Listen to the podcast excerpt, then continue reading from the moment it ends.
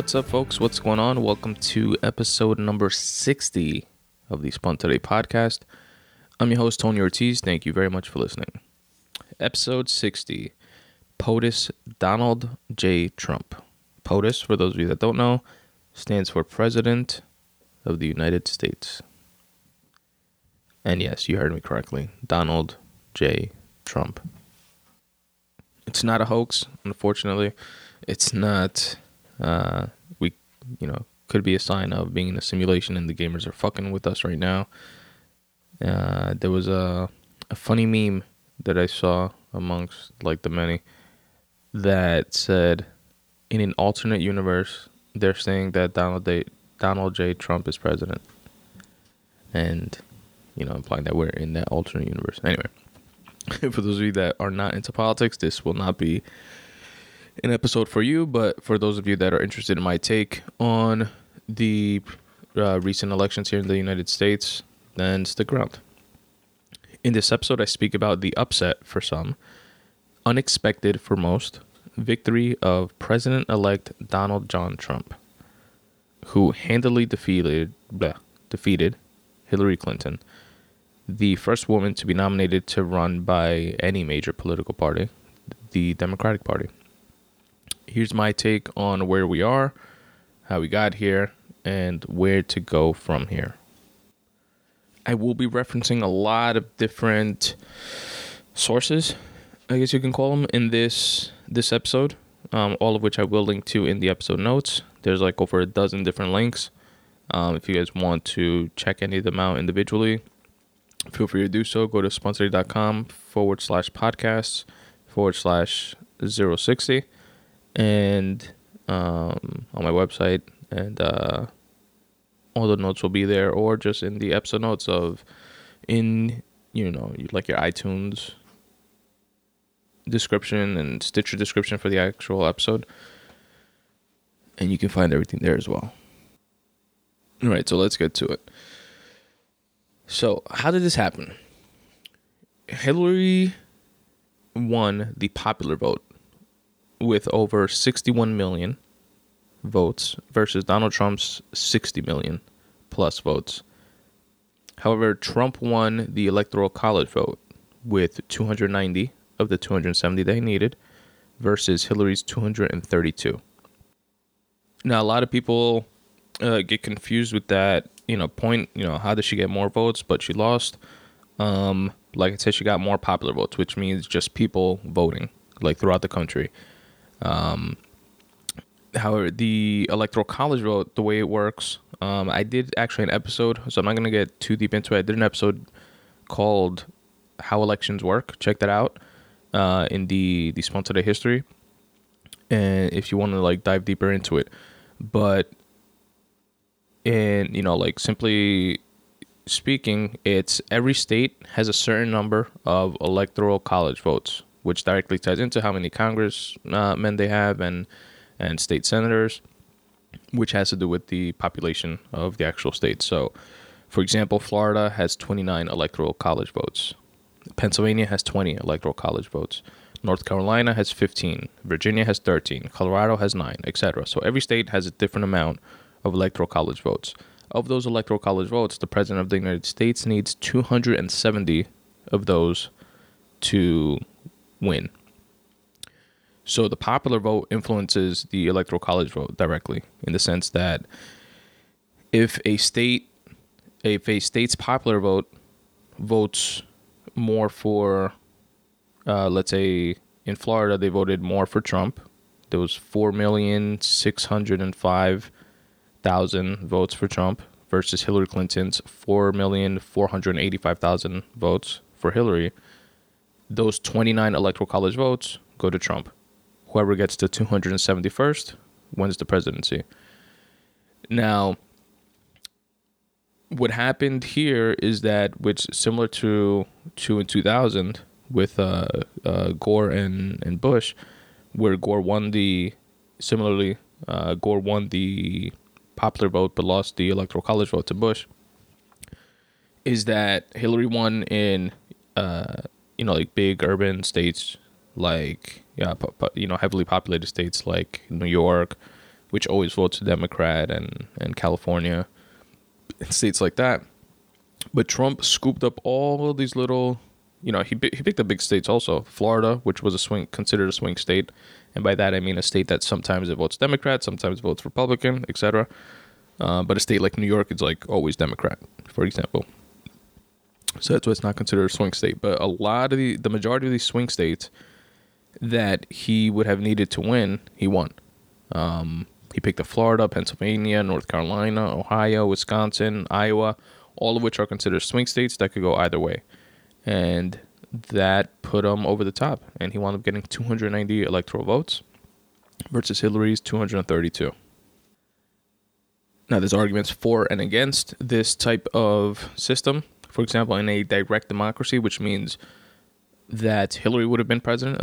A direct, democracy just means the popular vote, uh, meaning uh, the people vote directly without having to go through the, the electoral college. Um, there's an argument for that uh, type of system. However, the argument for the electoral college is that so that you know, like states that aren't as populated get uh, balanced out in terms of the voting. You know, because if not, then California and New York will always dictate the you know like states like that would always dictate um, the outcome of elections because they're going to be like more populated. Um, not always, but more likely, I guess. Now the the electoral college, which is a group of you know ex politicians, ex presidents, ex you know mayors and governors, and um, just uh, pundits of the party, they actually vote like those for example from Florida the 29 electoral college votes it those are 29 people. They vote for the president on uh, December 19th if I'm not mistaken. And you know there you know there is a like protest and an outcry to like get them to f- to flip the vote uh, for example because they could technically technically they could vote for whoever they want they don't have to vote for Donald Trump they don't um have to vote for Hillary just because the popular vote went that way. However, um, and w- when they do not vote the way that the populace uh, dictated, uh, that's called a defector, defector elector or something like that. And um, uh, however, it's very unlikely. It literally hasn't happened except for like one, t- like one time in 1892 or some shit like that, like hundred years ago um, and it was like three electoral college votes out of Oregon or something like that. One of them decided to become a defector elector and vote for the popular, the populist party candidate or some shit like that. So, you know, you have 290 that voted um, uh, for Trump or they are going to potentially versus 232. So Hillary needs like 40 of these people to to flip, which you know, one flipped a hundred years ago. So it's it's very unlikely. Get used to having an orange guy for president. Hey, technically, you know, he's not a he is a minority. You know, we didn't get the first woman president, but we got the first like pumpkin, whatever the fuck he is. Now, here's uh, something that Alexander Hamilton felt.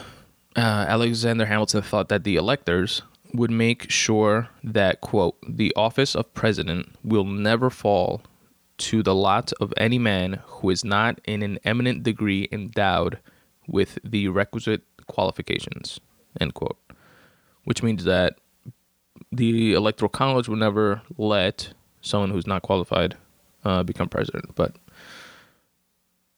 until we see otherwise, that's uh, that's what's happening. At least to what we consider you know presidential and and qualified uh, up until this point which that which directly ties me into how did we get here why did so many people come out of the woodworks and vote for trump why did we and by we i mean you know the majority of of voters and pundits and and you know just people that speak about the elections and stuff like that not just in in uh, like I'm from New York, not just you know within my bubble, um, you know my blue bubble of New York, but throughout the country. There were there were no polls, no no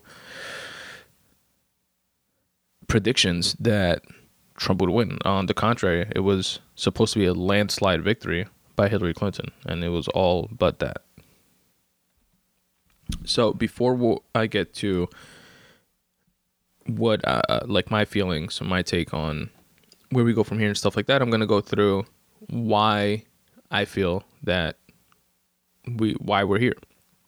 And in short, it's a frustration with the system and the status quo. Hillary Clinton represents the system, the current political system as we know it, and the status quo. The corruption that we don't like within politics, she is like the poster child for that. For the for those of you thinking now, you know they're all corrupt. You know what the fuck do you mean? It's like yes, exactly. They all are, and she comes from that that she's cut from that cloth. So the vote is not necessarily a pro Trump vote. And, and, again, this is my fucking opinion. And not just my own. It's it's um an opinion that I subscribe to. It's not like an original thought or anything like that. Um so it's not necessarily there were some that were you know pro Trump votes, but the major uh, the majority I feel the majority was more of a fuck the system type of vote. And, you know, you know, if I'm going down, I'm taking you with me type of shit. now, if that was wise or not is yet to be seen.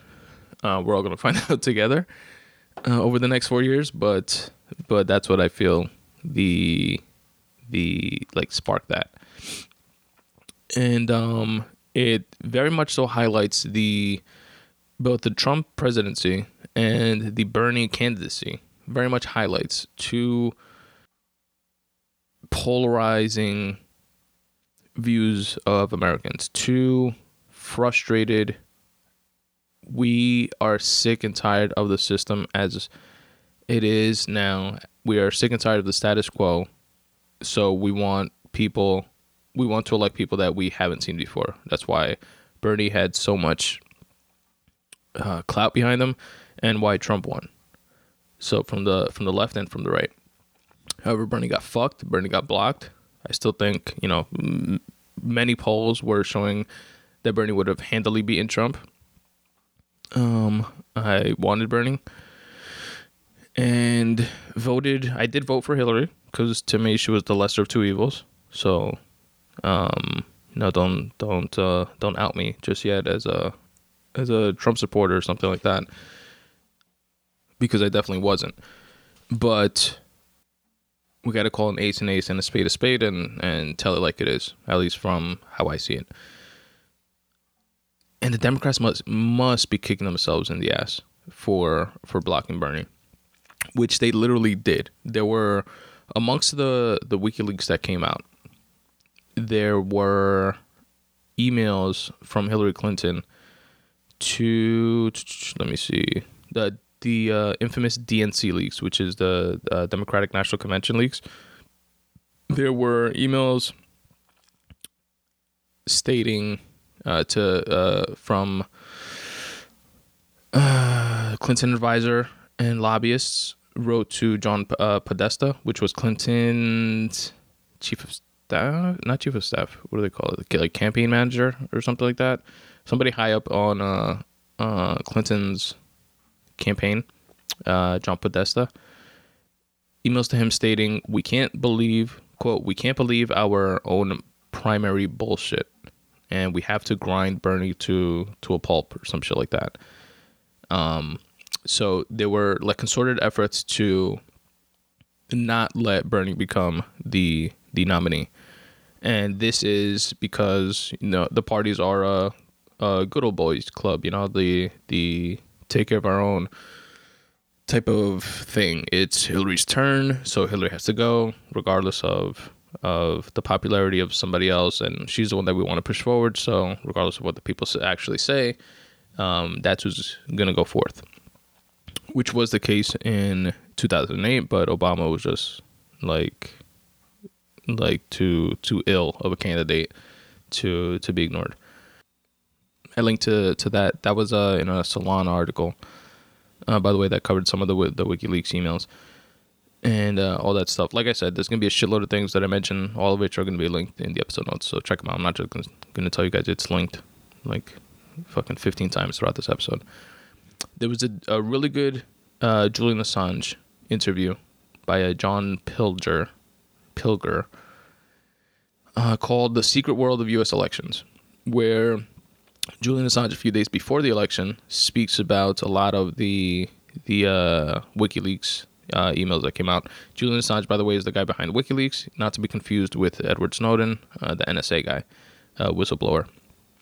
Uh, Julian Assange is currently in an Ecuadorian embassy in London, where he's been living in a two in a two room room for the past uh, 40 years or so. Because if he goes back to Sweden, where he's from, um, he will most likely be extradited to the United States. And if he steps outside uh, uh, in London, and uh, London will most likely extradite him to the United States as well, where he would stand trial under the the uh, I believe Espionage Act.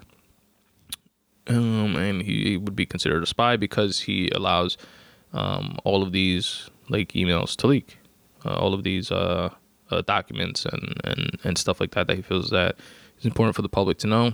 Uh, he vets uh, him and his staff vets and releases through journalists who do their own vetting as well, and puts things out there like, for example, the the the uh, email, the DNC emails and stuff like that. Me personally, I'm all for that shit. I'm all for all these whistleblowers, and which is a, a huge criticism of the Obama administration because they've been very tough on whistleblowers, um, contrary to to uh, what Obama ran on, and which is why uh, Edward Snowden is in Russia somewhere. Uh, has asylum in Russia, and Julian Assange is stuck for four years away from his family and kids, uh, his wife and kids. Um, in a two bedroom room, windowless room, um, in an Ecuadorian embassy in London. And it's important to have the the checks on on on the system. You you know who checks them. There's you know there's supposed to be checks and balances uh, within them. However, when there's so much like corruption and bullshit going on, who checks that? And that's supposed to be the role of the people. And if we don't have information because, you know, all the this clandestine type shit that goes on, then we can't do that checking. You know, we can't vote people out. We can't we don't know things. So we because we stick our heads in the sand and, and don't want to see how the sausage is made, quote unquote, um we wind up with uh, the types of situations that we're currently in.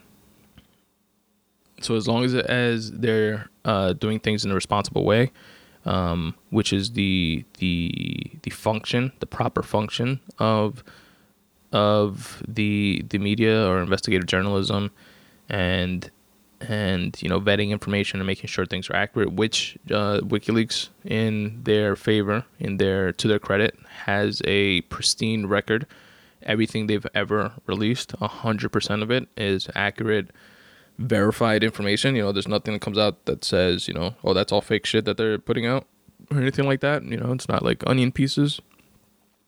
Um, so it's important, I think, to have that that someone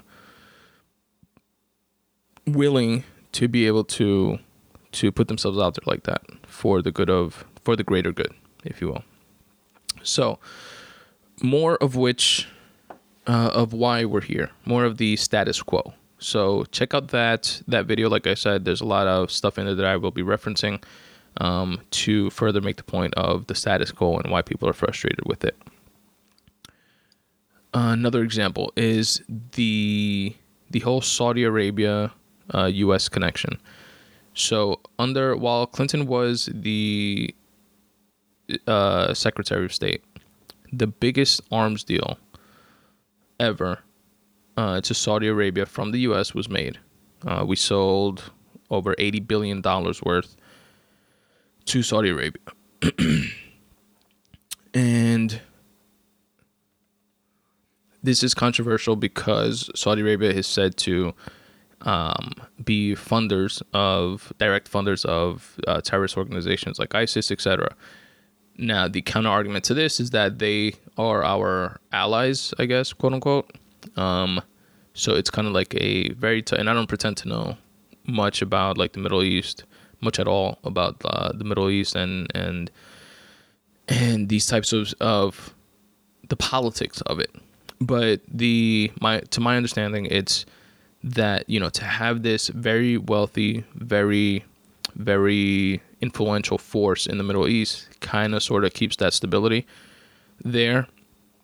Um, and although they like armed groups that eventually became ISIS, they were arming them to, uh, you know, to to combat, you know, other uh, negative interests in the region uh, that were there before. And you know, it's this like balancing act of you know, kind of sort of sell them weapons. They, they keep shit in check over there to a degree.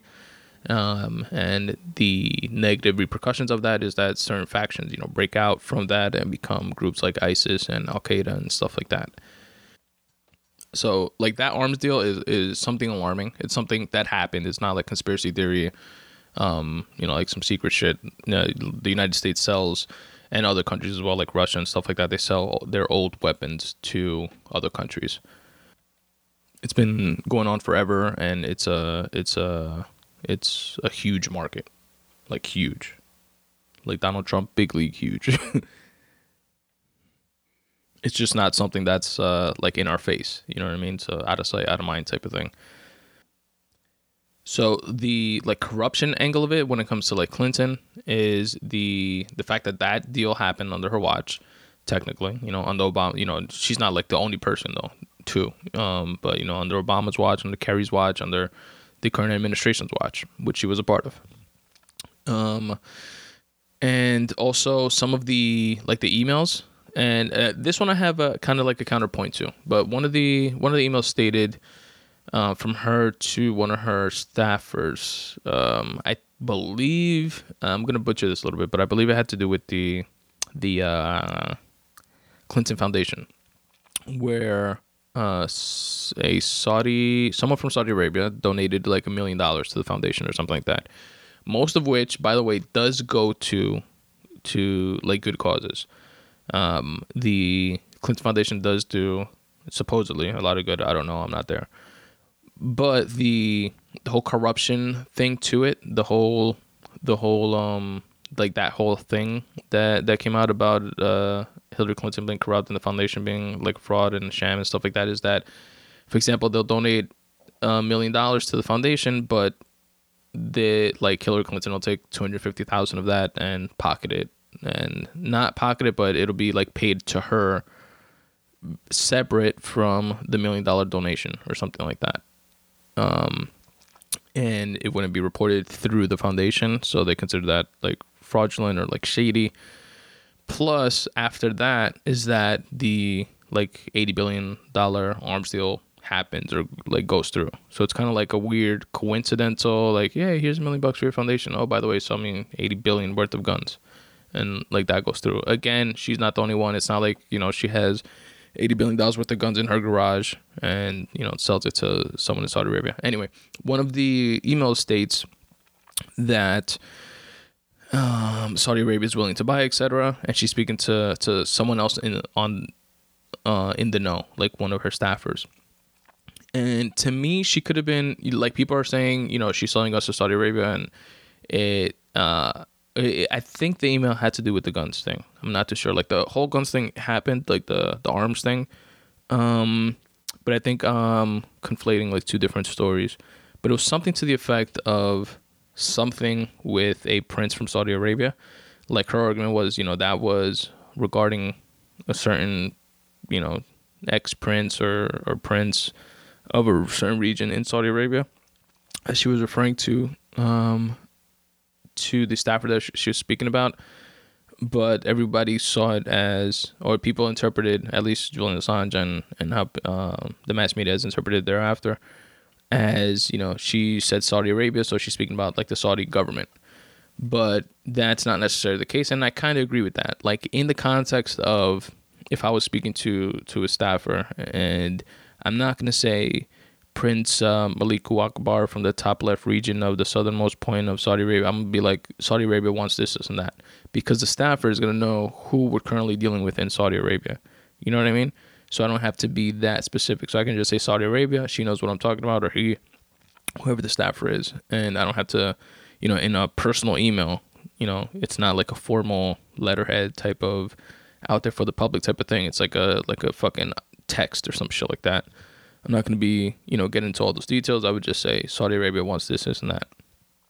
Um, and I think that's that's an important distinction. And again, that's just my opinion. I'm not there. But again, moving forward, this uh, type of of goings on is why people are fed up with the status quo. you know, the whole thing of her not releasing her transcripts to the speeches that she's given to Goldman Sachs and other uh, big banks on Wall Street. Um, emails came out regarding that as well, stating that um, she has a a private view uh, of the goings on with the banks, and she has a public view, a very distinct public view and a very distinct private view. And it's like, why are they different? Like, why are you, you know, what are you telling them? that you're not telling us, and vice versa. Well, I guess they technically know what she's telling us because it's public. but um, you know that she'll be she's gonna be hard on banks and stuff like that. And she's widely known. She's been known. You know, Bernie said it. Obama said it when he ran against her in 2008. You know, she's like in Wall Street's pocket type of thing. That's what she was like known for. She was like a Wall Street politician. Which leads me into the whole like lobbyists uh, thing and money in politics, which is like a huge, huge uh, part of all of this. And I'll give you guys an example. Citi, when Obama ran it, this is not just specific to Hillary Clinton. Again, it's the system as a whole. It's the system as we know it. It's the current status quo.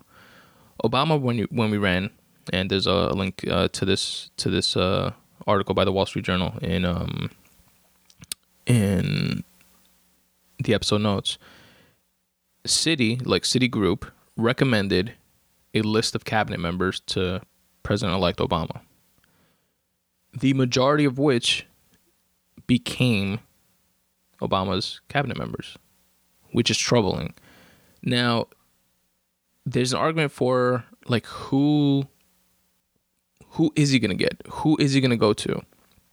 like these are you know like the titans of business these are the people that know the inner workings of what's going on and stuff like that but it's very troubling in the sense that these are also the people that are poised to benefit from their own influence on the the on the system on government and Citi literally recommended like let's say 10 people and 8 of them eventually became Obama on Obama's cabinet one example is Michael Froman, which is the the U.S. currently the U.S. Trade Representative for International Economic Affairs.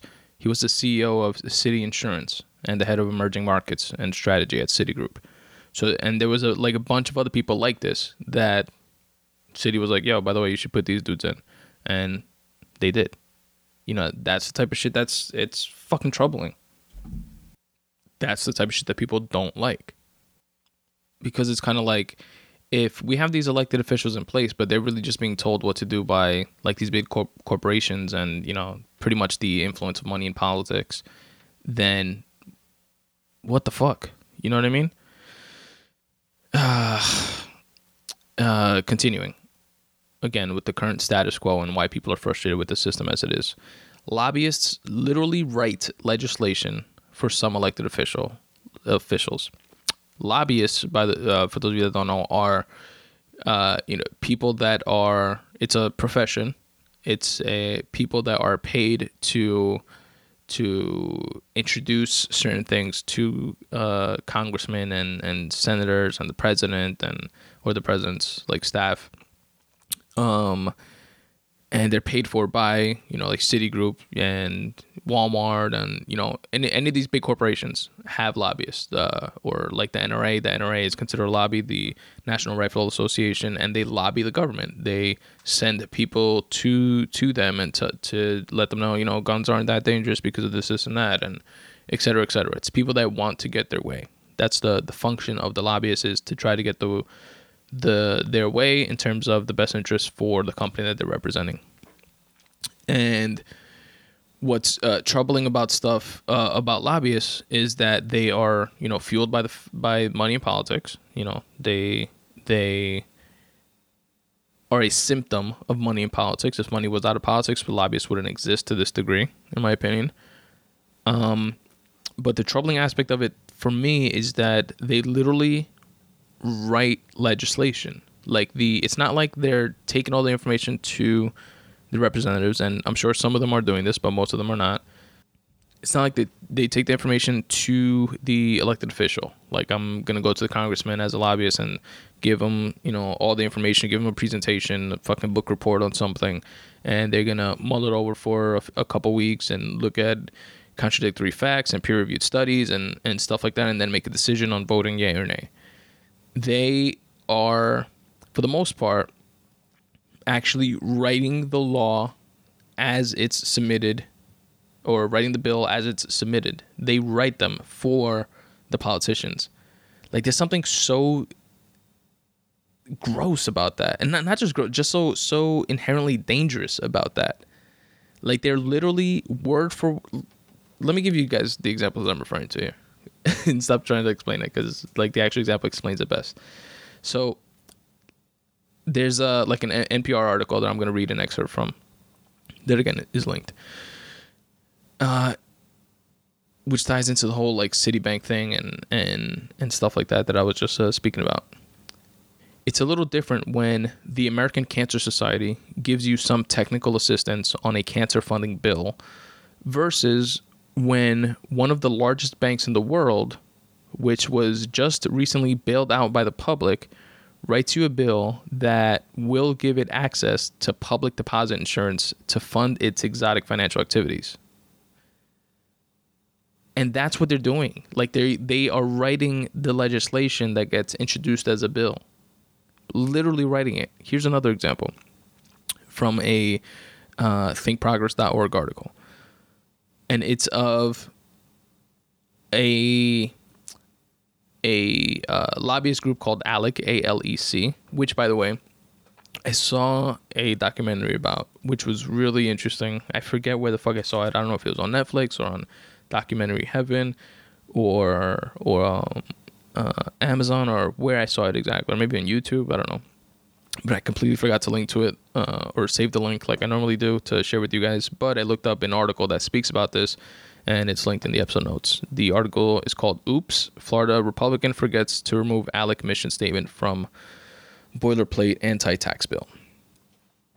So, the uh, ALEC is one of these like lobbyist groups, and they literally, you know, they wrote the the legislation, like I said, like I just mentioned to you guys that they do they gave it to the this uh, Republican Florida uh, Republican uh, congressman who introduced the bill, and f- literally forgot like somebody did his homework for him and he handed it in with their name on it, type of thing. Like he literally forgot to remove their letterhead and and and stuff like that from the actual bill that he submitted to Congress, which in and of itself is like I don't want a fucking idiot like this that if he's so if he's cheating on a test type of thing and if he's that dumb that he has to do that or that lazy like i don't want him representing anything. Um because he can't even do that right. Anyway the and there's video there was video of this in the uh, documentary that i just mentioned. He's like on the floor introducing a bill and one of one of the other congressmen are you know they have like the counterpoint to it and they're like, or were you influenced uh, by ALEC? Because uh, it's a known uh, organization amongst uh, all these politicians. Which, a quick aside, it's a it's a group that is, it's a private entity. ALEC. They say that they're not lobbyists, but it's a private entity that that elected officials and heads of corporations are a part of. So they're all fucking in bed together, literally within ALEC. Anyway, um, and in the video, the guy, the the congressman from Florida, he's saying, "No, I was not influenced by ALEC at all. Uh, whatever, blah blah blah. This is from my staff, and and we did research, blah, blah blah, like whatever bullshit." And he's holding the paper in his hand, and he's like, "No," and blah blah blah. And then the other congressman is like, Well, actually, I asked because it still has Alec's letterhead on it, and the guy just gets like just goes pale, and he looks at it and he's like, "Oh fuck." Um, so yeah, there's there's there if you're letting the people that are that stand to benefit from the law write the law, there's something so ridiculously wrong with that that there's no there's no words for that. Like that's that's a broken system. That's not a system. That's just corruption, straight up. Or allows the possibility of corruption to such a degree that it is corruption. Because I'm sure there's good people within that world, right? Everybody's not, you know, twirling their mustache hairs and and thinking about how to fuck people, but you open the door to that type of shit, which is not good. Now, moving forward, and uh, with a couple more points of you know corruption and and the system as it is and the status quo and why we elected Donald Trump for president.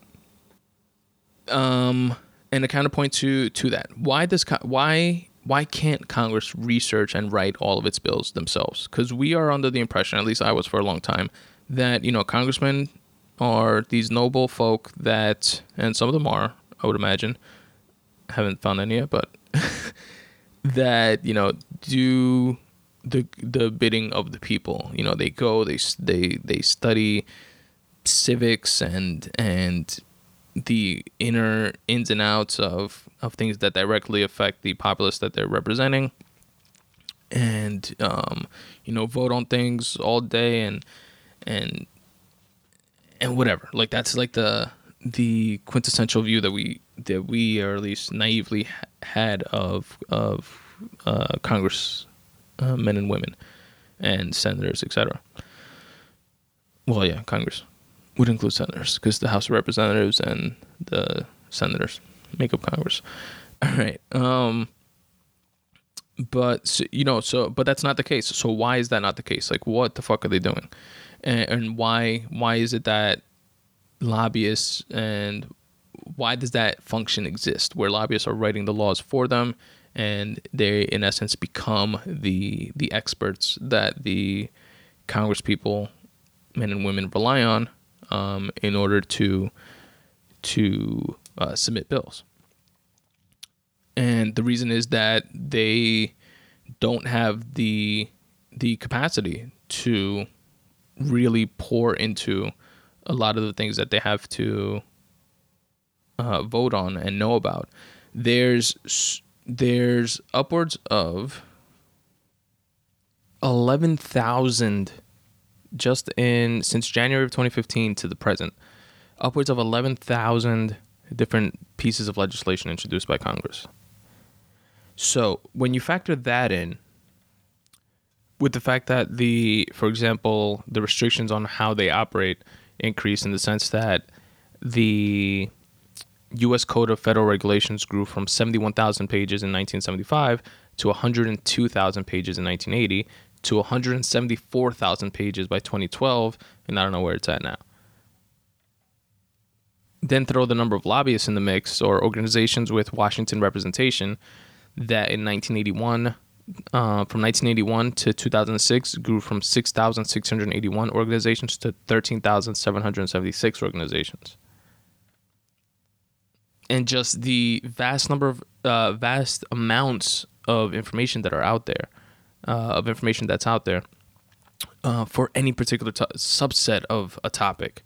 Um, you know, it's not like before. Like here is the the only three books that ha- have ever been written that have anything, you know, that are peer reviewed that have anything to do with climate change.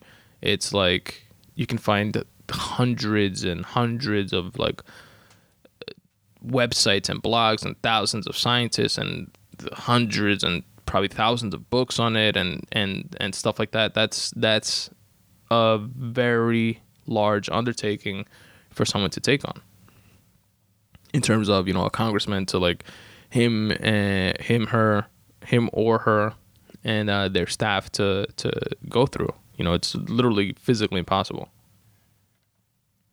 You know what? I don't want to say impossible because I don't think it is. I'm not, you know, privy uh, to that to be in like that situation or like have any like inner workings of it, but they're they're it's being done now uh, in a way that that includes lobbyists and corruption and stuff like that. So it's being done, just not how I think uh, personally it's it should be being done. So there has to be. You could always make things more efficient. I feel, and this is not the most efficient, beneficial process to um, the population as a whole. To include, to say, you know, you know, the only way we could get it done is if we include all this, you know, money, politics, and corruption and shit like that. So increased funding for Congress would be needed to increase their staffs. Uh, for example, uh, that's an idea f- uh, towards that. Um, and uh, a huge point to the whole getting money out of politics thing that Hillary was for. At least she said she was for um, electing someone to the Supreme Court that would overturn the Citizens United decision that allows for unlimited amounts of money to be uh, injected into the political system is um, the fact that more than half of the time of all Congress people, um, and this is uh, according to the documentaries that I've seen and uh, an article that I'll link to in the episode notes from termlimits.org, upwards of six to eight hours per day by each of these Congress elected officials that are doing our our quote unquote our work um, in their respective districts and up in Albany not in Albany. I'm thinking of fucking New York State. Um, in Washington. Up to six to eight hours per day, every day, is spent not working on legislation, but getting uh, fundraising, raising money for their upcoming elections, which are either every two years for Congress people, so they literally have to do it constantly, constantly every day, 365 days a year. Or not 365 because it take like three months off or some crazy shit like that, which is another thing we should cut out. And, um, you know, so if they weren't spending half their day, imagine imagine your nine to five job. You go to work, you spend up until one o'clock in the afternoon, um, calling people, raising money, and then you go to lunch. And let's say you keep it to an hour because you're congressman. You know who the fuck is your boss? um, you then come back and then you quote unquote work on legislation for for three three to four hours of the day and then go home? Like that's not efficient. That's not effective. Clearly it's not. And that's why at that point they're like fuck i gotta you know hey alec you you guys wrote oh you guys did all the homework already? You wrote a bill? Oh yeah. Oh really? Oh those are the main points? Oh, okay. Yeah sounds good to me. I'll introduce this shit tomorrow. That's why that type of shit happens and money in politics is the root of that. Now, something else that I'm not for, and after this point, I'm going to have to uh, cut this off. I'm recording this on Tuesday, November 15th uh, in the morning, uh, but I gotta go to work, gotta pay the bills. So I'm gonna cut it off at this point, and then I'll, I'll continue recording uh, later on this evening. Uh, another point of in terms of like efficiency and uh, uh, I guess this is more toward efficiency than corruption. Uh, but the current, it but still has to do with the current status quo of how shit works. Is the bundling of unrelated bills? I think that needs to stop. Now there's there's you, you know a lot of times when people are like oh you know she voted for for the war or she voted you know for um, against abortions or something like that. A lot of times it's unrelated bills that are bundled up together because you know they have upwards of eleven thousand different bills that that are there um, that get introduced uh, per year, and you know there's just not enough time to like vote on everything, and they bundle up unrelated bills. I think like the bundling works if it's related things, and I'm gonna give you guys a direct example of of a bill that that's related. But when you say, all right, when you go to a bill gets introduced uh, to Congress and everybody's gonna vote on it, um, and it's like, should we go into Iraq or should we not? Oh, and by the way, this this vote, which it's only one vote, also includes, you know, do fucking babies get asthma pumps or I don't know, so, something arbitrary like that has nothing, that has nothing to do with going like into into Iraq. Um, and you know you're you you're voting pretty much for the top of the the the ticket, the bill, the law, the the the the big thing that's there, you know, going into Iraq or not. And then by proxy, you're also voting for all the other shit under it. You're voting yes for that as well. If it's unrelated, it shouldn't be there. It shouldn't be because it that's fucked up. That's like so so broken that again, it's something that that I don't have words for. Like that shouldn't be a thing. Like why is that a thing? Why if I separate it. If it's unrelated, separate it, and we vote for it separately. And we have to find a more efficient way than oh let's just throw all the shit in that has nothing to do with each other, and just to get it out, out of the pipeline. Like no, that's not efficient. That's not productive. It's not doing anything positive. That shouldn't be a thing. However, when bills are related, they should be, and it would be more efficient to bundle them up. And I'll give you guys an example. And this is according to uh, Ari Hershowitz, which uh, apparently was a, uh, a Congress staffer. And this is, again, this is a reason. I'm going to read a couple paragraphs that he wrote here from tabulaw.com. And um, this is a reason for the bundling of related bills that have to do with each other. And he says, quote, It's hard to get bills passed. That's the way our system was set up quote, checks and balances, unquote, is a genteel way of saying planned gridlock, especially in a Congress as polarizing as this one, 113th. So, when a bill has enough political momentum to take it through, you can bet that those other bills that have been waiting on the sidelines want to catch the wave. I worked for two years on a bill to stop illegally logged timber from entering the United States. The bill involved a very small number of changes to a very old law, which is the Lacey Act. At its minimum, it involved adding the word, quote, plants to the law. It was a little controversial. Companies that import illegal timber didn't like it, but had enough congressional support to pass. If it could ever get scheduled for floor time, which is another issue, by the way. But that didn't happen in nearly a year of waiting. When it was added to the Farm Bill, it went through within weeks. In theory, would I have preferred a healthy debate on illegal logging and all the damage it does so we could have a clean and public victory? Yes. In practice, could we ever get enough congressional give a shit to have that debate? No. So we took what we could get, and it is now illegal to import illegally logged timber or other plant products. So the bundling works for good and evil. That's an example of good. So it had to do with with uh, illegal uh, uh, timber and plant products being imported into the, the United States. And it got bundled up with the Farm Bill. The Farm Bill had momentum and support. It got bundled up with that, and it passed. But it was waiting for two years because nobody really gave a shit about um, illegally logged timber, like the Congress as a whole. As a whole, not that they necessarily didn't give a shit, but there's bigger fish to fry, I guess.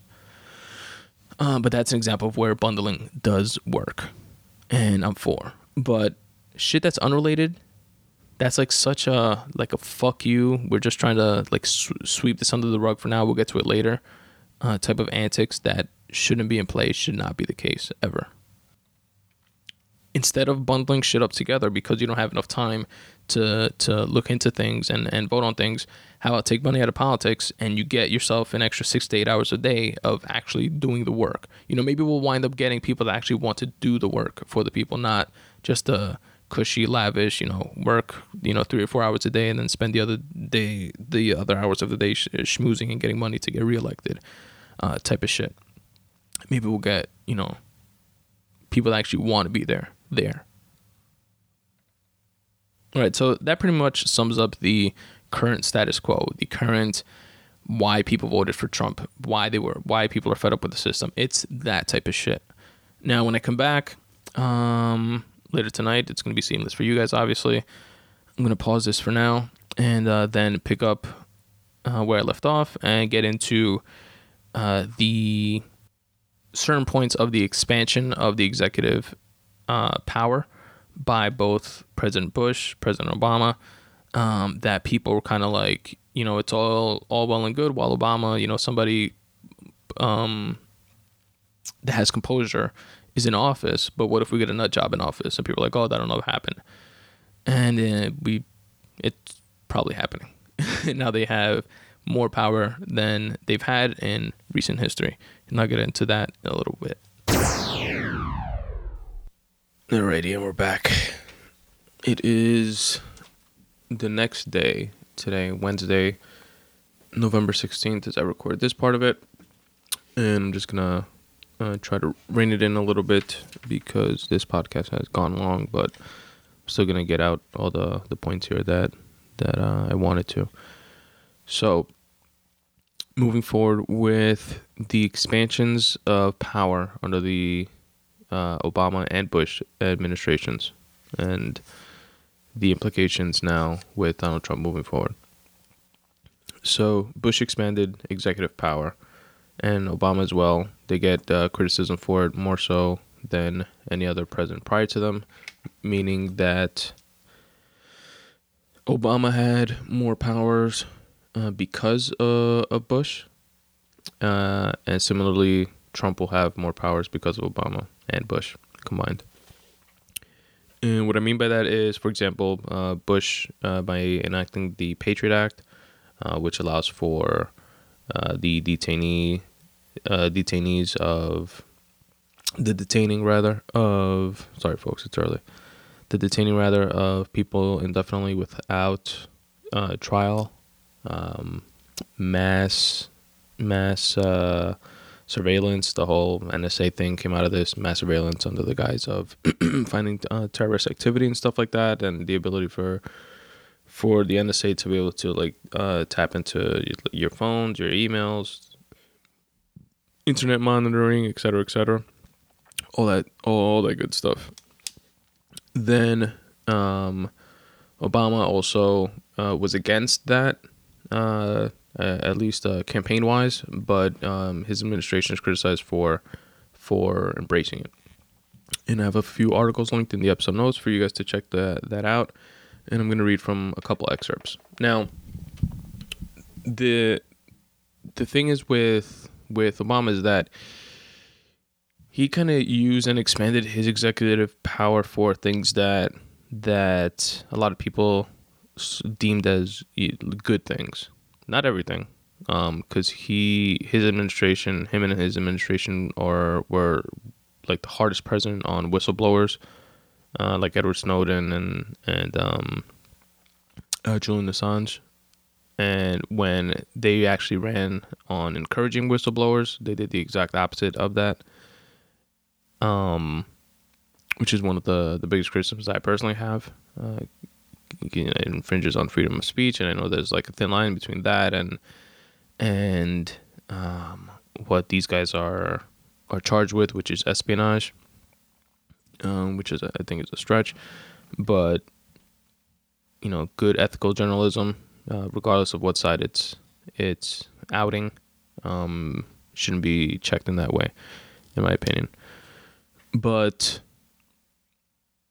the where's I getting at? Okay, so a lot of people say that he did good things. For example, I'm going to read you an excerpt here from, from a New York Times piece, which states uh, With the president's blessing, the EPA also became more aggressive. The agency asserted federal authority to protect thousands of waterways and wetlands, proposed to cap carbon emissions at a new and existing power plants raised emission standards for trucks and airplanes, and called for new limits on methane, mercury, and ozone. He has been much more ambitious and aggressive on environmental regulation than any other president we've had, said Jeffrey Holmstead, a lawyer pursuing legal challenges to some of Obama's signature environmental rules. so he did things of that nature with his executive power, but in doing so, he sets a precedent that that that expands uh, executive order power or something like that. It it gives the president the authority to act unilaterally through through executive orders. Um, when he can't, and he was doing stuff like this, it's kind of like a catch twenty two. He was doing stuff like this because he couldn't get things like this passed through uh, Republican Congress, which uh, didn't want to pass shit um, uh, of him, of uh, his proposals, and vice versa. You know, he was vetoing all their shit. They wouldn't um, vote on and pass any of his stuff, so he used a lot of executive order uh, because of that. Um, but the the negative of this is that with the more that you do, the more precedent you set, and the more precedent you set, you set, the more ability for the in, the next incoming president is to to use the same type of tactics and and and president precedents moving forward. And these expansions of executive power are a da- dangerous precedent to to set because you know, in large part, people were saying, you know, it's a, it's you know, Obama. He's a he's a composed, posed president. Um, yeah, but a lot of people were saying, you know, what are we going to do if we have a, some cycle that becomes president in the future or something like that? And people are like, ah, oh, that'll never happen, you know, blah blah blah. But we are where we are. Imagine what a president that didn't believe in global warming, for example, Trump, who sides with that whole global warming is a hoax thing. Um, even though 99% of scientists unanimously agree that, you know, humans are contributing to global warming. Um, imagine what a pres- uh, president with that type of precedent to to influence the EPA, which he wants to abolish, by the way. Uh, Donald Trump he wants to abolish the EPA get rid of them completely. Um, I would understand if it's like revamping them to make sure that they work properly, but he just wants to get rid of them. Um, the Environmental Protection Agency. Imagine what a president like that would do with that type of power. You know, that's the dangers of what was done there, and we're seeing the possible implications of that moving forward. And I forget who it is who he's like vetting for the EPA administrator position um, which the EPA is, in short, the the agency that issues and oversees environmental regulations, and he wants to like dismantle them and get rid of them. Supposedly, uh, you know, according to some campaign rhetoric, we'll see what that tra- translates into in in reality. Um, but at the very least, the one of the people that he's vetting, I believe, is for that position, um, is also a, a climate denier. So he's so far not surrounding himself with the best people, especially when you factor in like the Giuliani's, who's who's um, he who he's vetting for attorney general, and um, um, is a proponent of stop and frisk. thinks thinks it's not unconstitutional. Uh, the well, uh, Chris Christie, Mister Br- uh, Bridgegate himself, who was responsible for the whole uh, Bridgegate scandal, which was there was a mayor in Fort Lee, New Jersey, who was against his uh, Chris Christie's like reelection campaign or something like that, and um, Chris Christie and his his administration colluded to create traffic jams on on a bridge that went into Fort Lee, um, which uh, wound up uh, causing. Uh, you know, shitload of traffic jams and emergency services weren't able to go through. And I think it's around like a snowy season or something like that. Um, someone wound up dying because they couldn't get emergency service, etc. And it was all because of political bullshit. Like they literally created traffic um, because the mayor from the the city that the bridge was going into didn't want to support Chris Christie for for fucking president. Piece of shit. Um, and and uh, that you know they wound up getting, uh, or staffers at least, uh, he got out of it obviously. Um, wound, wound up getting like indicted and and got a bunch of counts uh, against them. But it's people like that that so far, Trump, you're fucking up. Uh, I know you you kind of have a very clear look on your face, like when he was meeting with Obama and and and with the House Speaker and stuff like that. Like, what the fuck? I actually won. What did I get myself into? Um, and part of the the hope, at least, uh, of of people that were like, "Oh fuck, we got this demagogue crazy fuck for president," was that maybe he surround himself with people uh, you know, good enough people to you know see us through safely the next four years. But so far, at least with the people that he's vetting, mm, it doesn't seem promising. Anyway, here's another excerpt from, uh, I believe it's that same New York Times piece that uh, speaks to the the how um, the president could or did expand executive power, and um, you know there's implications of that um, moving forward. Mr. Obama announced an executive order raising the minimum wage to ten dollars and ten cents an hour for federal for several hundred thousand cooks, janitors, and other federal contract workers. What the president was ultimately doing was holding up the United States government as a model employer, said Joseph Geevarghese, director of Good Jobs Nation, a union backed advocacy group that pressed the administration to embrace its regulatory power. And it created a ripple effect. Within months of the president acting, you had private CEOs, IKEA, Gap, Disney, several airlines, saying they too were going to boost minimum pay. So there's stuff like this. Again, this is another good thing, um, if you will. You know, different economists might disagree with that, or or like free market advocates, like let people pay what they want to pay in the market to sort that shit out.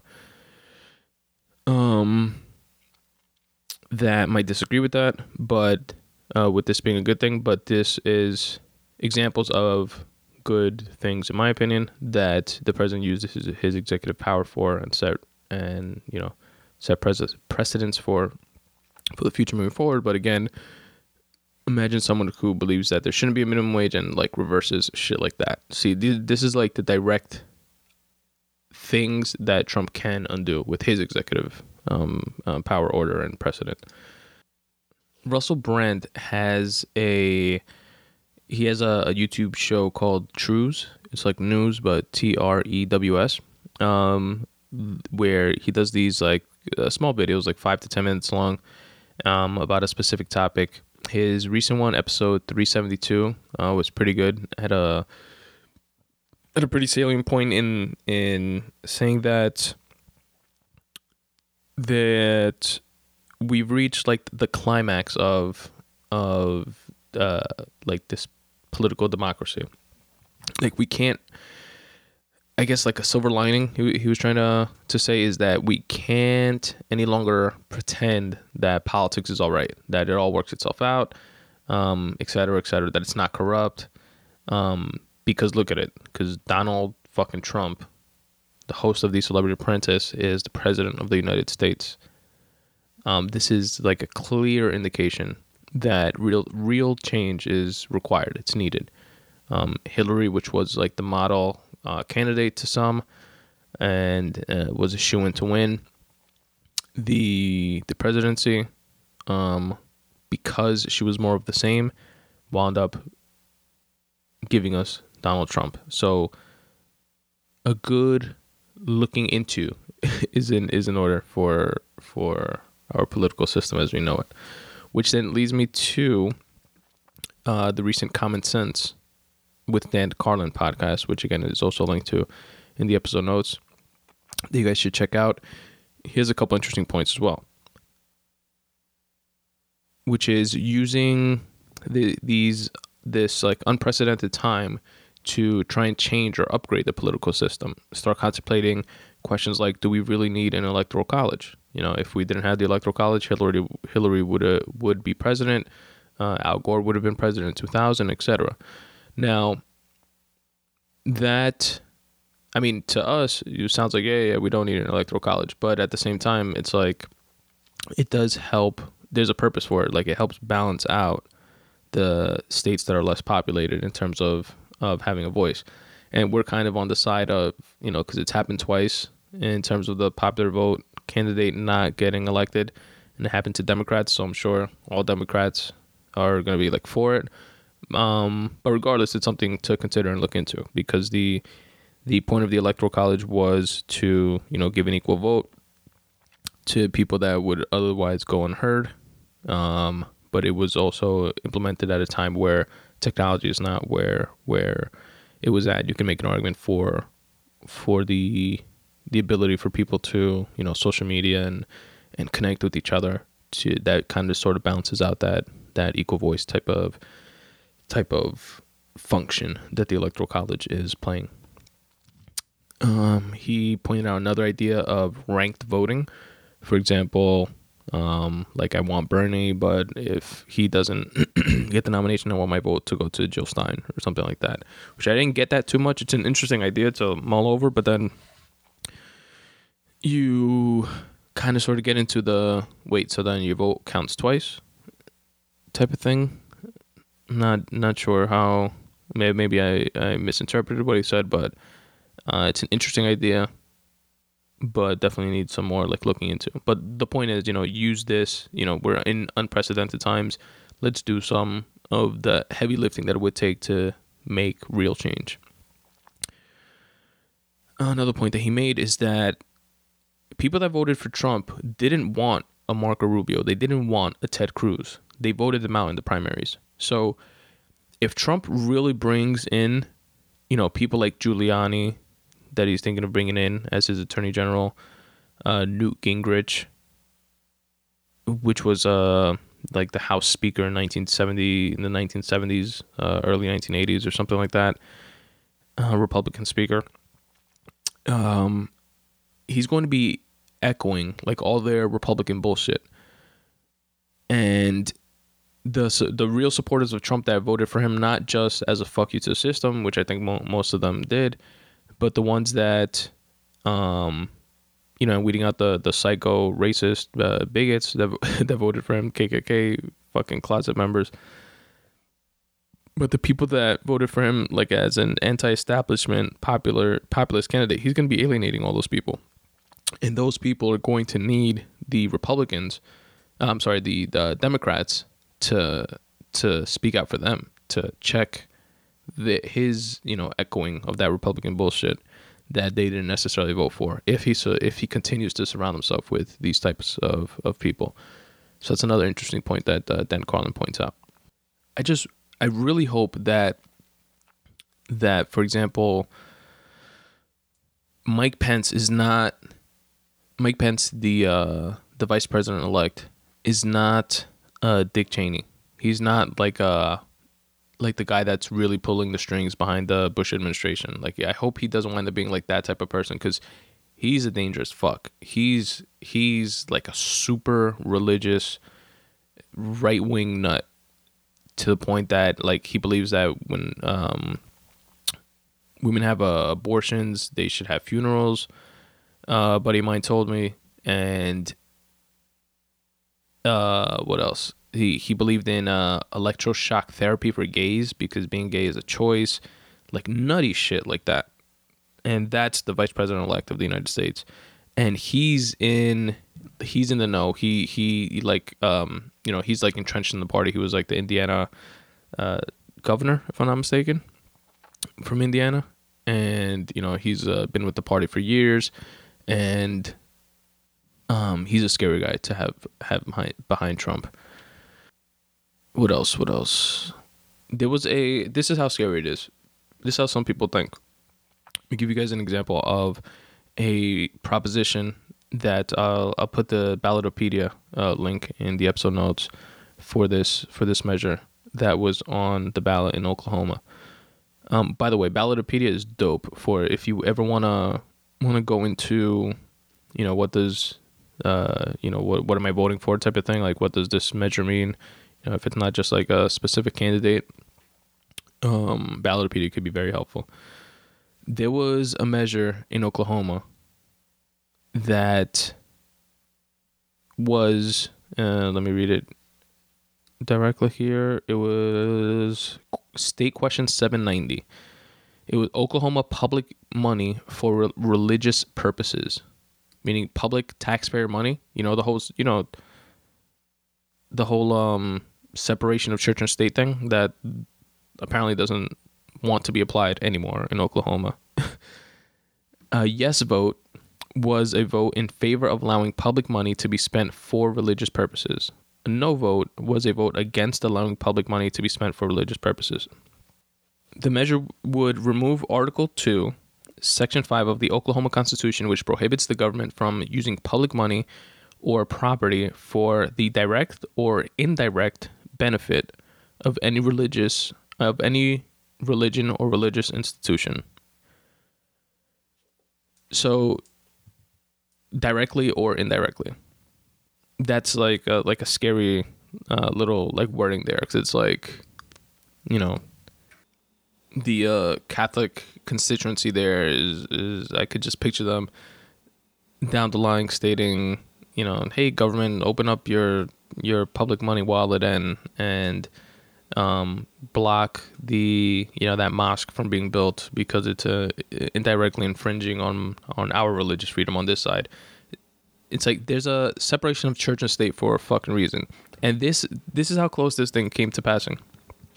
Fifty-seven percent of the, of the people were sane and voted no; they voted against it, but forty-two, almost 43, 42.88 percent of the people voted for that for public money to be used for religious purposes, directly or indirectly.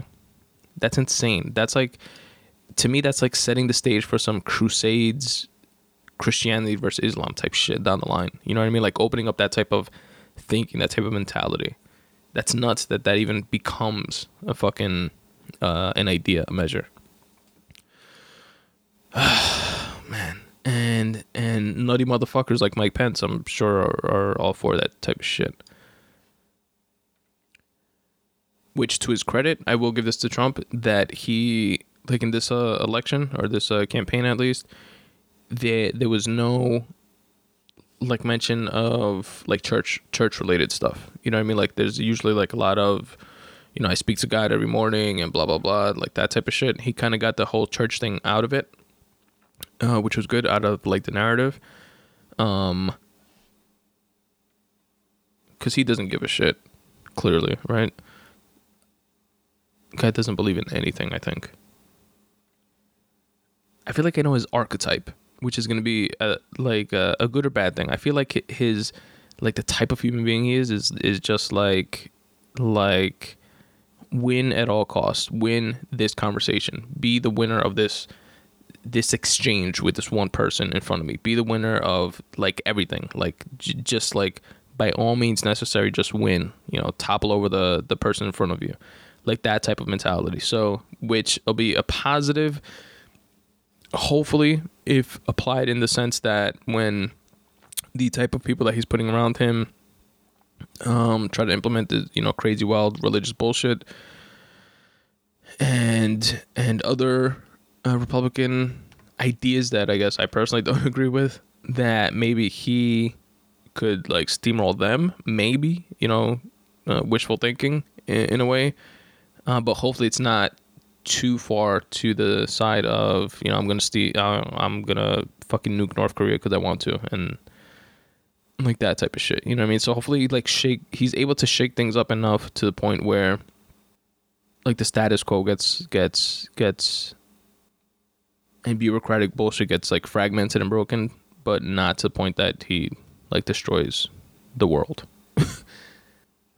and unfortunately, that is a thin line between the two. There's a distinction there. Another positive is that he um, is more like his foreign policy is like non-existent. Like his whole uh, like thing against ISIS it was we'll bomb the shit out of out of all of them and with little regard to to like casualties and stuff like that. He's more focused on uh, domestic issues versus foreign policy, um, building infrastructure, et cetera, et cetera, which uh, might not be a bad thing. Might not be a bad thing to get the fuck out of Dodge in certain areas, as long as you know we don't. It doesn't. It doesn't just. it's not as long as like us pulling out of Iraq and Iraq being a shit show right now is not a microcosm of what's gonna happen when and if we ever like decide to like really pull out of um, you know foreign policy wise, or at least take a step back for for four years and focus on domestic issues. And that might not be a bad thing. However, people like Mitch McConnell already in the the Republican uh, leadership stated that they they don't agree that they stated what was it domestic issues um, like infrastructure are not at the top of our priority list. So we'll see um, how much of Trump gets his way with that type of shit, how much he believes that type of shit, or if he's just gonna gonna you know hand the rein, gonna be a puppet and hand the reins um, and all the strings to uh, the Republican leadership that's currently in place in the House and Senate. Uh, what else? He changed the party as we know it, maybe. Um, that's a that's still yet to be seen. I think. I think he changed in the sense of campaign wise. Um, you know, he wasn't a religious nut. He's for gay marriage and and stuff like that, as he mentioned. Um, but we have to see. He's surrounding himself with the usual type status quo, fucking Republicans. So the progress in that area of of changing the party, as we know it, um, could completely be undone just with the the choices of of cabinet members that that he puts in place. A big and probably the biggest issue that that his presidency is going to have, uh, like the ripple effect of it, just socially, is the dangers of the people that actually bought into his dogma, his xenophobic bullshit and the fact that it, seems to have empowered um, people that do have uh, racist and sexist and and xenophobic leanings. Um, kind of gave people like that like a like a chip on their shoulder, similar to honestly how how minorities had when Obama got elected. How we kind of had a little extra pep in our step. Now some fucking neo-Nazi KKK motherfuckers have that pep, and that's a scary thing. Um, um, that's a that's a sentiment that he and other uh, lead people in leadership positions and just us as a fucking community, man, we have to rein in. We have to rein that type of bullshit in because that shit is not cool and not sustainable. As a country, as a people, you know, if it's just not not not cool. It's not not a good thing for any of us on either side. And I was watching uh the uh, last uh, Bill Maher episode of the season, which was the first episode after the election, and uh, Thomas Friedman made an excellent point about uh, this uh, within this vein, which is that we're not going to see the big implications of that until like 10 years from now. Because right now there's students around the world in in India, in China, uh, throughout Europe that are seeing that type of demagoguery and gonna say, you know what, uh, I'm not gonna go study in, in America like I had planned, like uh, Sergey Brin, and um, you know, create the next Google. You know, we're not gonna. There's gonna be a big brain drain because of that. There's going the people are not gonna want to come here because of that. We're not gonna see. We're gonna lose those people out those those brilliant minds because of dogmatic bullshit like this, which again we're not going to see the implications of for years down the line. So it's another why that's so horrible and dangerous. Um, what happened there, and why we have to make that much more of an effort to to rein that type of bullshit in. And part of reining that type of bullshit in, and a reason why I uh, uh, a definitely a component to why we're at where we're at is the inability to communicate with each other about uh about certain things and this whole uh like PC police culture um that that we let get out of hand in my opinion to the point where everything just gets blocked before it's it, it gets discussed everything gets gets ignored before it gets discussed and it's disgusting.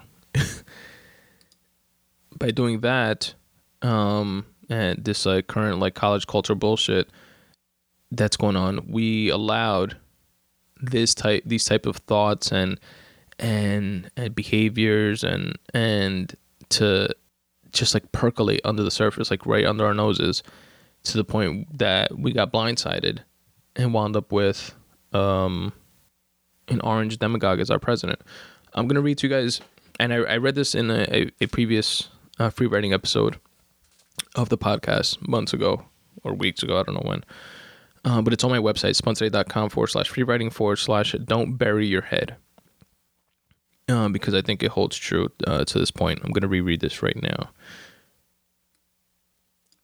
The entire generation that is responsible for hijacking college campus culture does more harm than good for society as a whole. You know the one. The ones that dub any unflattering opinion as a microaggression. The kind that focus on arguing the minutia of what surnames should be included on some arbitrary form while simultaneously allowing for a possible Trump election. Well, not possible anymore. That shit happened. Don't get me wrong. We should all be sensitive to each other's issues, but oversensitivity breeds contempt as well as inadequacy. We need to be able to have thoughtful conversations about a slew of tough topics in order to work through the issues.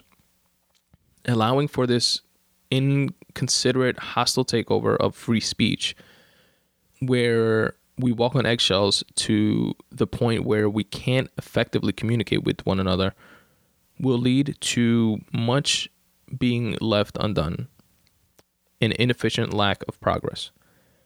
There's an argument to be made for the potential abuse, for lack of a better word, of free speech and the possibility of opening the door to possible bigotry, which is probably why we wound up so extremely left of this PC issue in the first place. But without allowing these open discussions, you're stifling ideas, which is a disastrous thing to do, even for bad, hateful ideas. Anyone harboring such negativity will, whether we quote allow them or not, express them. Not allowing for this free speech expression and taking this ostrich's head in the sand approach opens us up to two distinct possibilities.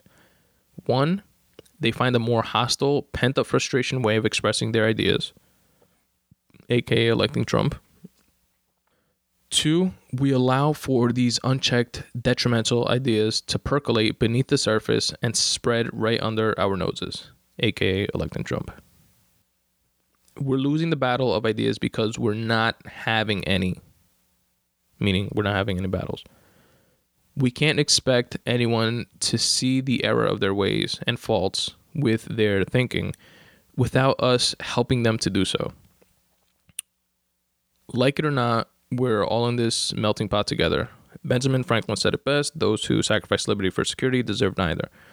Let's not continue to sacrifice the liberty of free speech and ideas for the presumed security of burying our heads in the sand. And I wrote on Tuesday, March 15, 2016 at 7:47 a.m. And I think that holds true. You know, the whole the reason why all uh, polls and pundits didn't see this coming and had Hillary winning like unanimously is because there was a shitload of, like I said in point number two, we allow these unchecked detrimental ideas to percolate beneath the surface and spread right under our noses. There was a shitload of people that were going to vote for Trump. They were ju- just not saying it right beneath our noses, clearly. It's because they these people didn't have a voice. They didn't feel like they were being heard, and their big "fuck you" manifested itself in the in the form of an orange demagogue. Congratulations, folks. PC police, you you fucking way out of that shit. That said, for all the protesters out there, if you want to protest, you know, part of me feels like, come on, he's he won fair and square within the the broken, weird, fucked up system that we have. But he won according to the rules of the game as it is. So just let it go. But at the same time, another part of me is like, no, nah, you know what? You believe otherwise. You you you have the freedom of speech to do so, um, you know, feel free. Uh, protest as long as it's peacefully. You know, you're not hurting anybody. You're not not not just making matters worse instead of making them better. Um, then by all means do it, but do it, do it. I don't want to see these protests like dwindle down in a couple weeks and, and then everybody ignores ignores like all the issues that they're protesting for now for the next four years. If you're gonna protest peacefully, do it. But do it, do it. Like through the next two years, consistently do it. And let that protest culminate with the the voting out of of some of the uh, Republicans in the midterm elections and rebalance Congress. You know, vote for some progressive Democrats. We need fighters in there now more than ever. You know, you know what we need. Matter of fact, take a listen to this, folks. He's a fucking rock star politician, in my opinion, that we, that we had um, in the Democratic Party. You know, dick, dick pic scandal aside, um, you can't take away his uh, political prowess, uh, Mr. Anthony Weiner here. Just like you know, you can't you can't take away from Michael Jordan the fact that he was the second greatest basketball player ever, because Kobe was the first. Um, just because he was a degenerate gambler, right? Compartmentalize shit, folks. We need people like this. We need fighters. Yield one minute to the distinguished gentleman from New York, Mr. Weiner. Gentleman's recognized. Great courage to wait until all members have already spoken and then stand up and wrap your arms around procedure. We see it in the United States Senate every single day where members say, we want amendments, we want debate, we want amendment, but we're still a no. And then we stand up and say, oh, if only we had a different process, we'd vote yes. You vote yes if you believe yes. You vote in favor of something if you believe it's the right thing. If you believe it's the wrong thing, you vote no. We are following a procedure. I will not yield to the gentleman, and the gentleman will observe regular order. The gentleman will observe regular order. Gentleman thinks if he gets up and yells on it, if he's going to intimidate people into believing he's right, he is wrong. The gentleman is wrong. The gentleman is providing cover for his colleagues rather than doing the right thing. It's Republicans wrapping their arms around Republicans rather than doing the right thing on behalf of the heroes. It is a shame, a shame.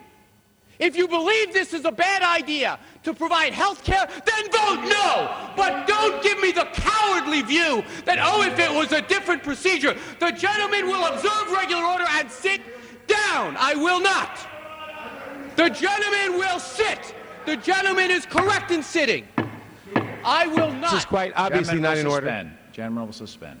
I will not stand here Gentleman is recognized. and listen to my colleagues say, oh, if only I had a different procedure that allows us to stall, stall, stall, and then vote no. Instead of standing up and defending your colleagues and voting no on this humane bill, you should urge them to vote yes, something the gentleman has not done.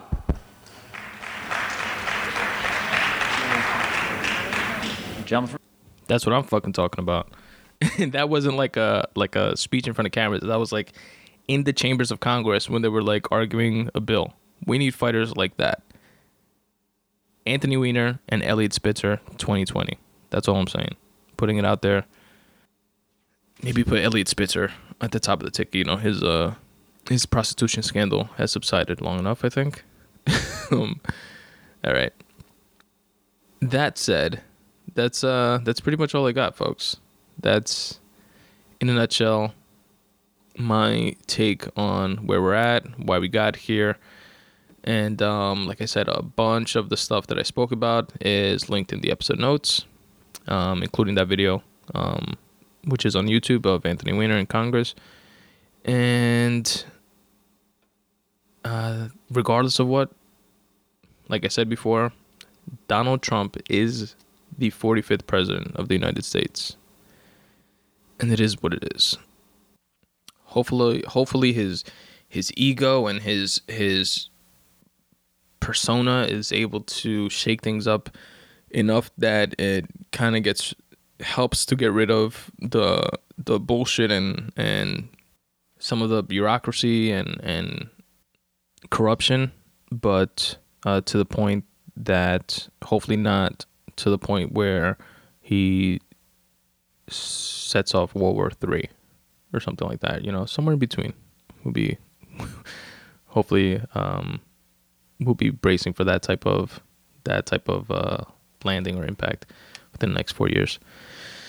That said, uh, the episode is pretty much over. If you want to stick around and listen to a few ways that you can help support the podcast, feel free to do so. Uh, listen to some background music while I plug all the ways that you can help out, to help support the podcast. But I will be recording that when I come back from work because I got to go pay the bills. All right, folks, speak to you. Oh, real quick, actually, shout out to two the the only two people that I know predicted a Trump um, presidency long ago. Not like recently when after he got the nomination, like when like when he announced like primaries type shit. Um, G Monetti of the I Am Rapaport Stereo podcast, G aka G Moody, last name rhymes with duty, and also Scott Adams, the creator of Dilbert, who is a trained hypnotist who became a trained hypnotist because he is a, writer and obviously you know a comic strip creator, and he felt that uh, being able to hypnotize uh, people is uh, a good skill to have.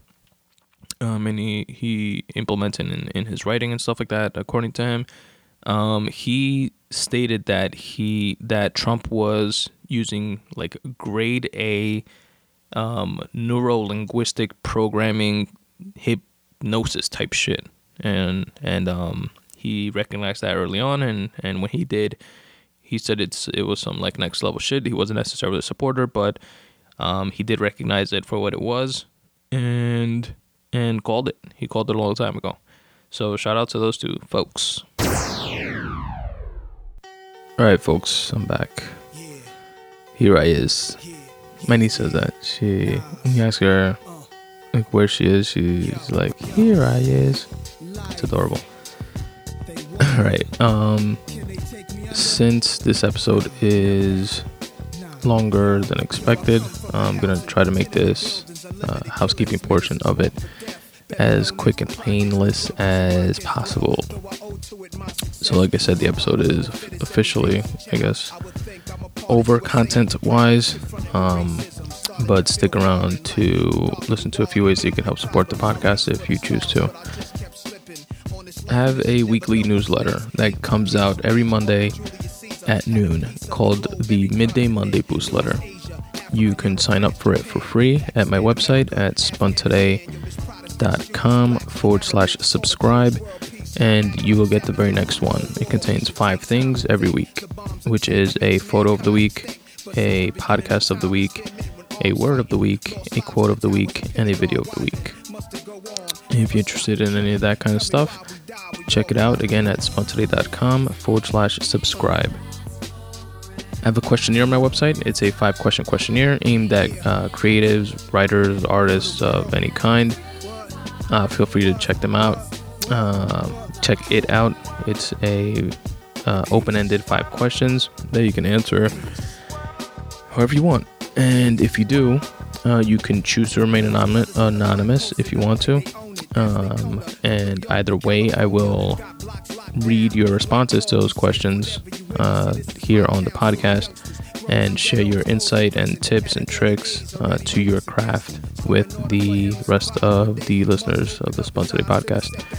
And the idea there is to help spark inspiration in other people based on how you might uh, do something and uh, maybe help demystify parts of like your process. Uh, a great tip that I got from that, uh, from having uh, the questionnaire, is is from an Amazon best-selling author that said that he had his uh, day job. I'm not sure if he still did at the point of filling out the questionnaire, but he was a you know part-time writer in terms of it not really paying bills uh, but what he chose to do was wake up two, you know, two or three hours earlier every day. Wake up at five o'clock in the morning, and get his uh, writing in in the morning. And he turned that into a habit that eventually turned into uh, an Amazon best-selling book.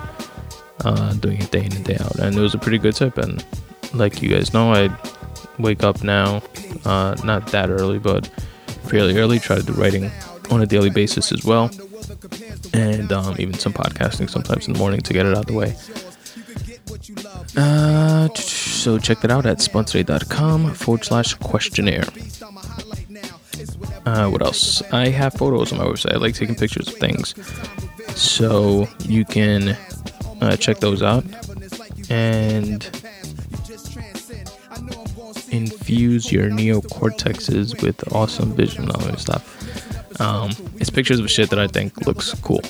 Basically, that that I took, um, that I deemed quote unquote photography, and it's located at spuntoday.com forward slash photography for free. Uh, you can check them out, uh, download them, and if you want to print any, you can use my uh, affiliate Crated, C R A T E D dot com forward slash spun today and order prints of uh, any of the pictures that you like, either in like poster form or frame or canvas, etc. And those are obviously uh, paid. But if you just want like the digital copies to you know set as desktop backgrounds or anything like that, feel free to download them for free from my site. You you can also find uh, those pictures amongst others on Facebook on the Facebook fan page, facebook.com forward slash spun today, um, and on Instagram at spun today on Instagram. The holidays are coming around Christmas, New Year's, Thanksgiving. By the way, happy Thanksgiving. This is the last episode before Thanksgiving, before Turkey Day. I'm very much so looking forward to the day after turkey sandwiches. What? Get some like really good bread, not just like like sliced Wonder Bread or regular Italian bread, even though those definitely work, but like a nice like ciabatta bread or like potato bread, lightly toasted, some mayonnaise. You take some turkey, lettuce, a slice of American cheese. Fucking heaven. Can't wait.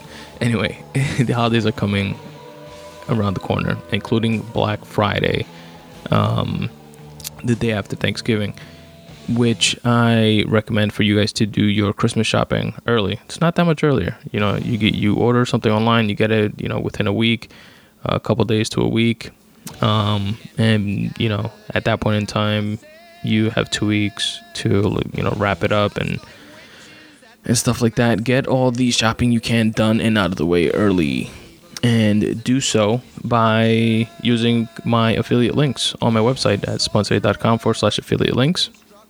And if you do that, it won't cost you anything extra, but you will be helping the podcast out financially because companies like Amazon and iTunes will help uh, support the podcast financially by uh, giving me percentage, a small percentage of your purchase.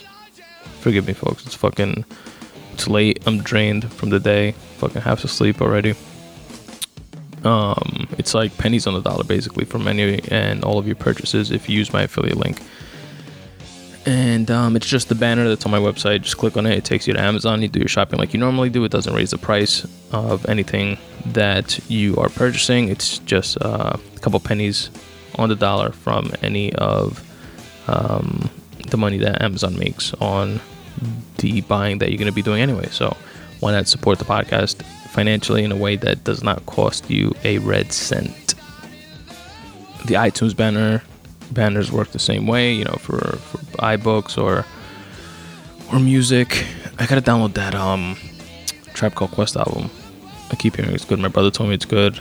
Um, Michael Rapaport and G G Monetti are obviously on that, and that reminds me of I, I still want to see that documentary that Michael Rapaport did. The times in life of a Tribe Called Quest, something like that, and which won some sort of uh, like documentary chip, as they call it. Um, anyway, check it out. Spuntoday.com forward slash affiliate links. Do your shopping through there. Help support. Another way to uh, help support the podcast is check out my book, Make Way for You. After all, this podcast is mm, try to make it anyway, uh, mainly about writing and um, you know sometimes we deviate a bit like uh, this episode from today but everything is anchored in writing in my opinion whether it's literal books that we speak about or shows or or movies or or anything like that we're all influenced by the those types of things all of which are created through and via writing. Um that said i have a book. It's called make way for you tips for getting out of your own way and it's available on any of your favorite ebook outlets like iBooks or Kindle or Smashwords and Kobo and etc. etc. etc. Wherever you get your ebooks, you'll find it. Um, it's on Amazon as well. Uh, you can get uh, a paperback uh, if you want a, a, nice little dope stocking stuffer. It's not a not a long read. It's a motivational, uh, inspirational. At least I think so, and some of the people that have read and reviewed it think so as well. So check it out. Uh, it might be something that you're into. If you want to know more about it, go to spuntoday.com forward slash books. And there you'll see a video of me explaining uh, how the book came to be and also a couple of audio excerpts of the book. And uh, you, you, know, you can listen to see if it's uh, the type of thing that you would be into, if it's up your alley. And if you want a free copy of the book, I can send you a PDF copy via email. And all you have to do is drop your email address in at the bottom of that page, which again is spuntoday.com forward slash books, and I'll shoot you one over. Consider it an early Christmas gift. Another way to support the podcast financially, uh, if you want to, on a per episode or per month basis, is ch- is becoming a patron at patreon.com forward slash spun today. P A T R E O N dot com forward slash spun today. What Patreon is, is a site that allows you to to support the podcast financially on a monthly or per episode basis. Um, in the case of this podcast, you guys know I release it every other Thursday. So it's like two to three podcast tops uh, per week. And you can choose through that service to donate a dollar per episode or more if you want to. And it's, um, and make it like on a reoccurring basis. You can cancel it anytime. You know, there's no fees or anything like that. Um, and it would be dope. I have to actually, I have to revamp that page. Um, stay tuned for that. I'll let you guys know more about that in the future. But there's like you know like there different ways to set it up and and have like tiered, you know, not just straight support for the podcast, but I mean it is support for the podcast, but set it up in a way that you know people that do donate get get something out of it. You know what I mean? Like something that's not just uh, this podcast or all the like free writing and free short stories and photography that's on the website, but something extra. You know, something different. Um, and I definitely have to put that together. So stay tuned for that. I'll give you guys more information about that down the line once that actually happens. Uh, that said, what else? What else am I forgetting? Twitter. Follow me on Twitter at Spun Today. Uh, like the Facebook fan page. I told you guys that already. Check out the YouTube page. All these episodes are available on YouTube. Subscribe to the YouTube page. Um, uh, links of which you can find on my website, spuntoday.com and rate and review the podcast wherever you listen to podcasts on iTunes, Stitcher, Pocket Cast, Google Play. Um, rate and review it. I would really appreciate that. iHeartRadio, wherever it is that you listen. It helps exposure, it helps expand the listenership of the podcast. And who knows, maybe one day it'll be even seven or eight of us. Check it out. Anyway, folks, again, happy Thanksgiving uh, to you and yours. Enjoy it, be thankful, and be present. And that said, substitute the mysticism with hard work and start taking steps in the general direction of your dreams. Thanks for listening.